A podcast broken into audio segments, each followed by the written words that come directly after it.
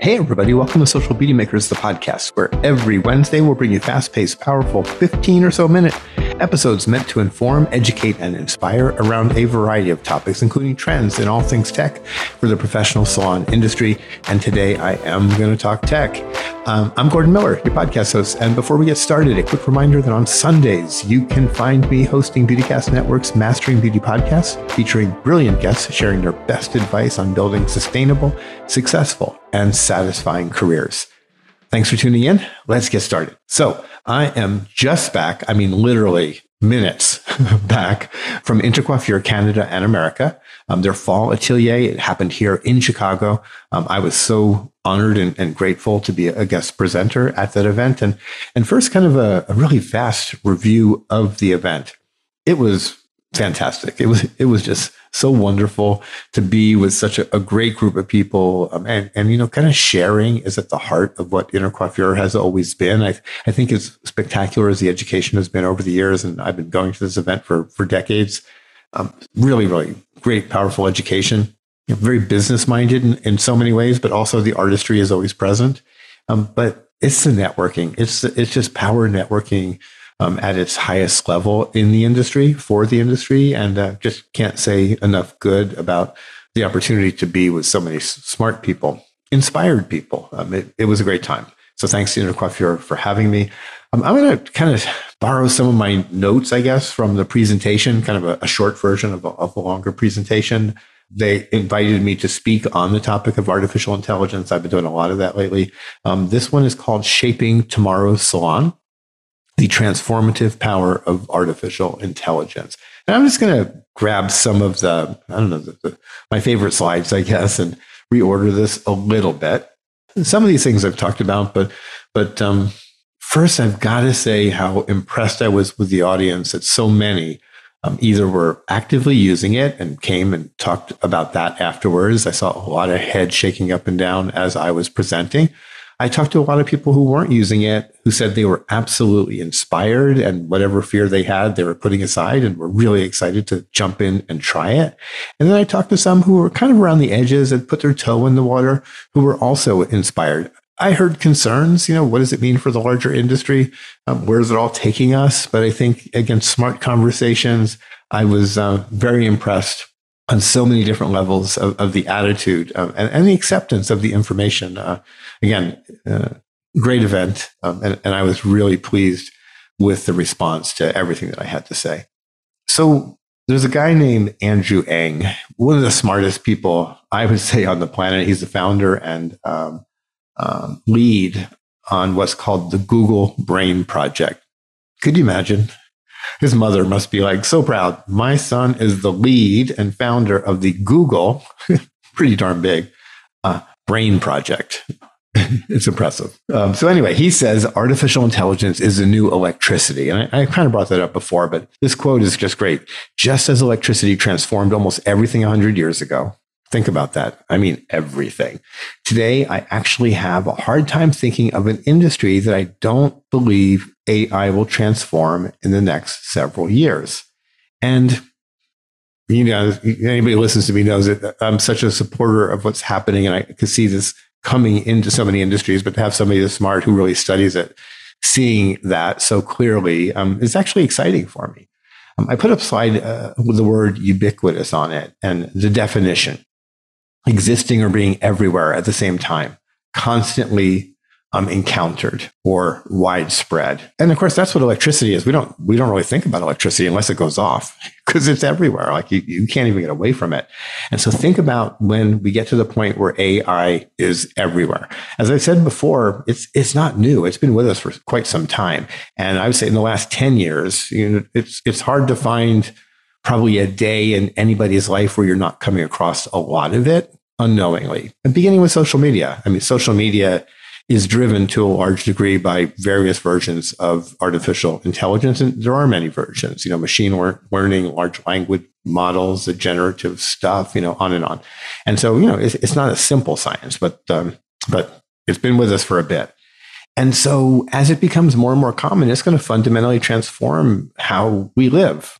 It is, you know, uh, it already has. It, it's going to change how we work. It's going to change how we connect with one another. use the phone as, as, as a perfect example. Smartphones today absolutely are taking advantage of AI directly or, or indirectly.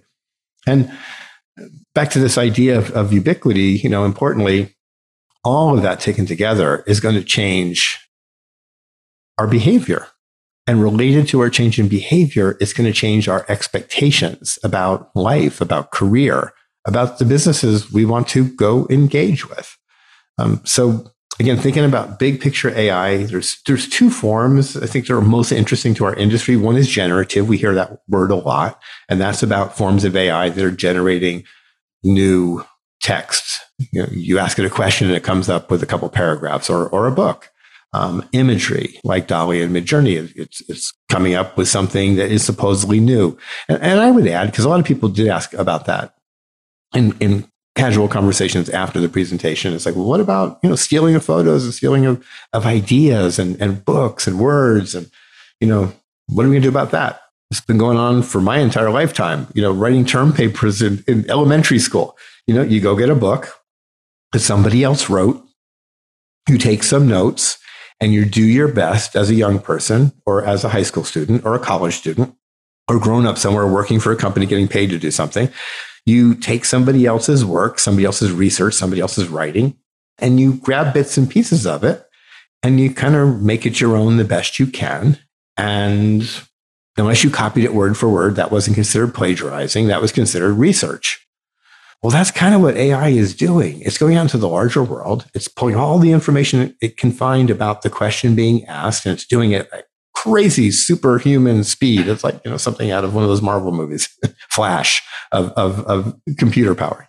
And it, it, you know, super, super fast is doing these calculations, trying to figure out how to put the answers together, just like our brains do, and, and then putting it back out to you. But it is taking information that is in existence and it is trying to kind of repurpose that, sometimes connection with other information to come out with something that is quote unquote new, but again, there's not much out there that's new. So I don't get overly hung up on that because I think we've been doing that my entire life, but just without the benefit of technology the way we know it. On the image side of life, there's Photoshop. That's a whole different conversation.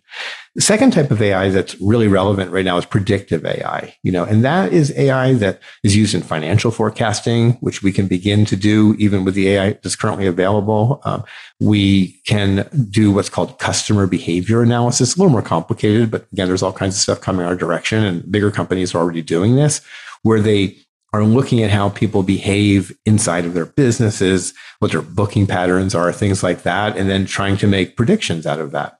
Um, demand forecasting, um, for sure in the healthcare space, you know, diagnosis, you know, um, a prognosis of, of a person based on a whole bunch of other factors. And they're, they're, you know, expecting this to be really, really powerful stuff. So this, this is real. This is substantial um, and highly valuable. And I see so many examples, and the people who were at the conference who were using it a lot, who were really excited to share with me what they're doing in their businesses with these powerful tools, and then it's working for them. They're seeing return on their investment of time and not a lot of money in, in most situations, free or you know a, a, small bit of money each month, you know, twenty bucks a month or forty bucks a month. Uh, talked to somebody who was using multiple apps and said they were spending one hundred and twenty bucks a month, and we're thrilled to be doing that. So really, really fascinating. A lot more interesting than you know, end of the world stuff. All of these things taken together, you know, are about efficiency. That's what AI is really about. It's like, how do we use these devices, whatever that might be, whether it's, you know, ChatGPT, whether it's a Roomba, you know, a Roomba that has AI in it. Um, and, and so we're using a robotic device to clean our homes, to, to vacuum when we're not there. And fundamentally, what is that too? I mean, vacuuming's not that hard. We don't don't all love to do it. Um, I actually love my Dyson, so I don't know if I would ever get a Roomba, but um, it's efficient, right? It, it vacuums when we're not there. We get to do other things, and I would connect the dots of that big idea with everything and anything you could think of with AI. If it doesn't create efficiencies, what is the point? You know, what is the? And we, the big ideas that we hear about AI, you know, autonomous driving, driverless cars, driverless trucks, you know, all those type of things. Again, in many ways, creating efficiencies. The thing I love about being in Uber, of course, that's not driverless. Um, sometimes they feel like it is because you know we have no communication necessarily with the driver. But I do other things when I'm in the car. You know, I, I'm I'm reading emails. I'm I'm learning something. I'm reading, watching. Um, I, I, don't waste that time. And I love that that time becomes productive for me. And sometimes it might be something that's a little bit recreational. You know, I'm, I'm reading something that's just fun to read. But again, even that, there's an efficiency in being in that Uber. When we get to the point where that Uber can be driverless, it's an efficiency for somebody else, mainly the car company. You know, the, the, the, whether it's Uber or whatever else, who has done some math and has decided to bring some costs down by not having labor there. But we can think back, you know, all these Uber drivers weren't Uber drivers not that many years ago. And so, yes, there could be some changes. Those people could not be necessary anymore. And they will find themselves to new opportunities. I'm pretty almost guaranteed. And not to take lightly the, the, the job thing. Because of my age, I've been around through some evolutions of technology. There was kind of this era where Microsoft was blowing up. We didn't quite have Word. We didn't quite have Excel. Some people were maybe using them, but they were new. But there was a moment in time where all of a sudden every job that anybody was ever applying for that was administrative related said must be Microsoft Word proficient, must be Microsoft Excel proficient. And then all these little educational things uh, popped up so people could start to learn how to do these things. But there was a change in technology that required that humans change to adapt to what was going on. And very interesting is because I grew up again before there was word processing, so there was typing. Well, and there was there were typists. That was a job category, a typist, a person who went to work and typed. And um, when word processing happened, um, it was way more efficient, and a whole lot more could happen because of the computerization, uh, and that replaced typewriters. You know, so the typewriter industry fell apart. But again, so we've been through this wave of where technology has changed. Yes, some people lost their jobs. We probably don't didn't need as many people typing um, once we had word processors, and so yeah, adjustments happen. Now, interestingly, on AI, there's a stat that um, I'll read this here: one third of work activities in about sixty percent of all occupations could be automated. One third of work activities in about sixty percent of occupations. So kind of think hard about what it's saying is that a third of activities in a certain job, they're saying 60% of all, but let's just look at one job. Um, and I'm going to actually pick a hairdresser. Could a third of the work activities in hairdressing be automated? Question mark.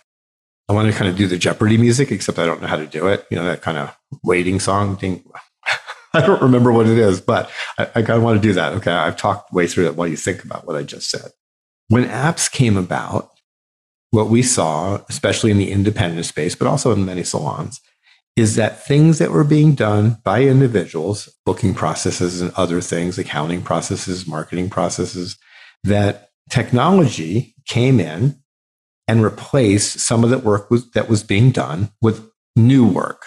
Some of it totally being done by an app some of it being done a little bit by people and more of it done with apps. But technology over time, especially with the, the advent of social media and apps over the last you know, 15 plus years, they have resulted in automation within the professional beauty industry and the work that professionals do.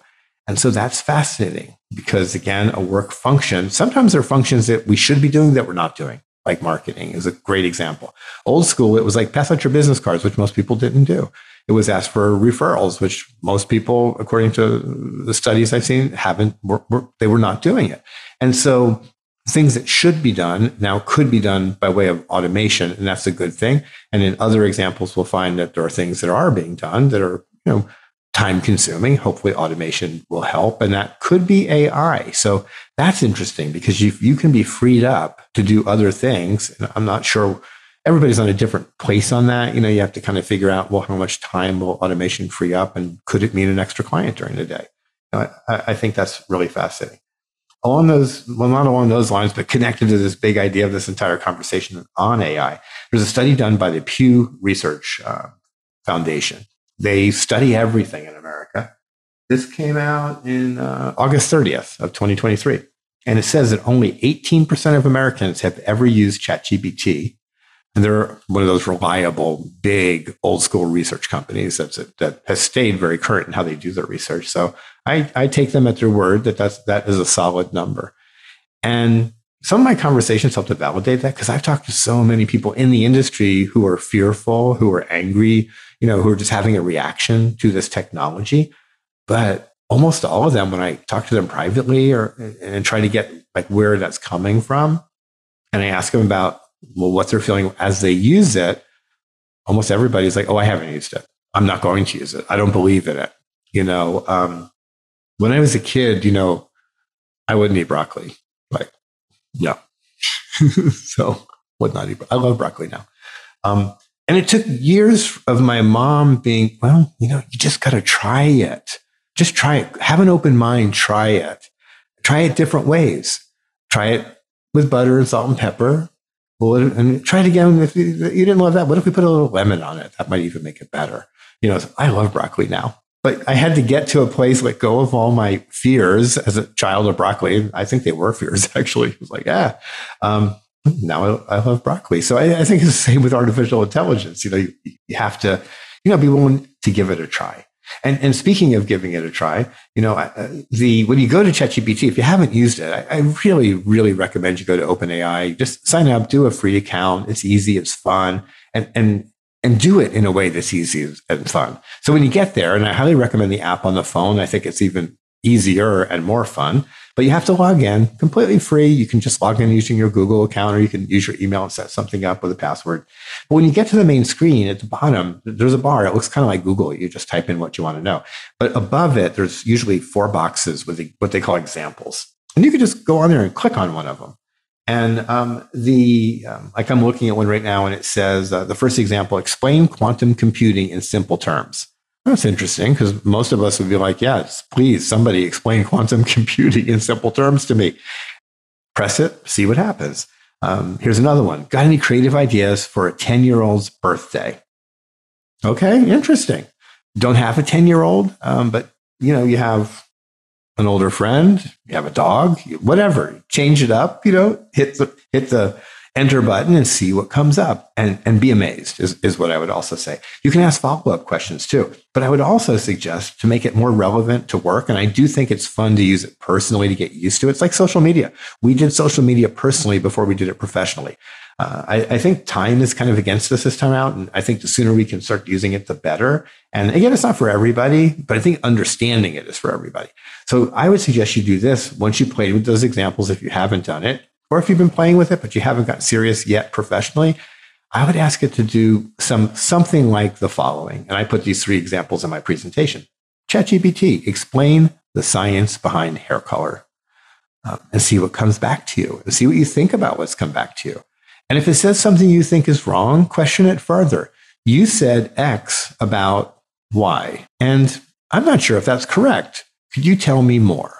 How did you find that answer? Whatever it might be. Um, a second example. Um, do you have any creative ideas for an artist focused hairdresser team retreat? Just see, see what comes up. I, I think you'll be pretty amazed. It comes up with some interesting creative things. And you can say, Oh, I didn't like those ideas. Can you give it another go? And, and see what it comes up. And this is one of my favorites because um, it gives context to the kind of what is in this thing, which, by the way, is pretty much everything that's on the internet up to January 2022 at this point. And, uh, and it now also has the ability to crawl the internet if you are using the um, the extensions um, that you can get through ChatGPT 4, which, by the way, is $20 a month. Well worth it. I use it every single day. Um, so, last example that I would put in as a recommendation for you all is who is Vidal Sassoon and what are his biggest achievements? Just type it in, hit the return button, sit back and see what comes up to you. And I think, you know, that again, just trying to give you training wheels approach to this, just kind of see how easy it is, how fascinating it is. Um, again, maybe use it personally. Um, you got a meeting coming up, ask it to help you out on a team meeting, all kinds of things you can do. It's, it's, it's fun. And I, I think I, I, really want to be an evangelist today for people trying it, just getting in there and doing a little bit of it. And if you've done a little bit of it and, and you're, you're not sold, I'd say go back and do a little bit more. Uh, I'm not su- suggesting you need to go do it and do it and do it till you are sold. But I think the more you try things, um, like broccoli in different variations, um, you know, uh, yeah, you might get to, to actually love, love, love the broccoli. Um, so I'm out of time. I I um, I want to come back to kind of predictions next, next time and also some thoughts about, you know, the salon and AI specifically, some that I even heard from attendees at the event. Um, I'm, I know I'm talking about this topic a lot, and I hope each time that I'm adding a little bit of more context, more nuance as my own experiences grow, and, and I hope it as yours do as well. So, um, yeah, I'm out of time. So I'm going to wrap up and say thank you again. And uh, I want to encourage you, if you like what you heard, to, to visit me over at socialbeautymakers.com. Sign up for my free newsletter over there for more content. It's a really, really simplistic newsletter. I put links in it every day, or not every day. I put links in it every week because it's a weekly newsletter.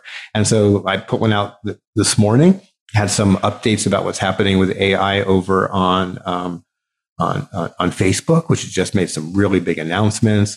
I'll put a link to a, a, a, fascinating video at a tech conference called um, Code, one of the better and, and most important conferences and run by a journalistic group, um, actually Vox Media, um, started by Kara uh, Swisher.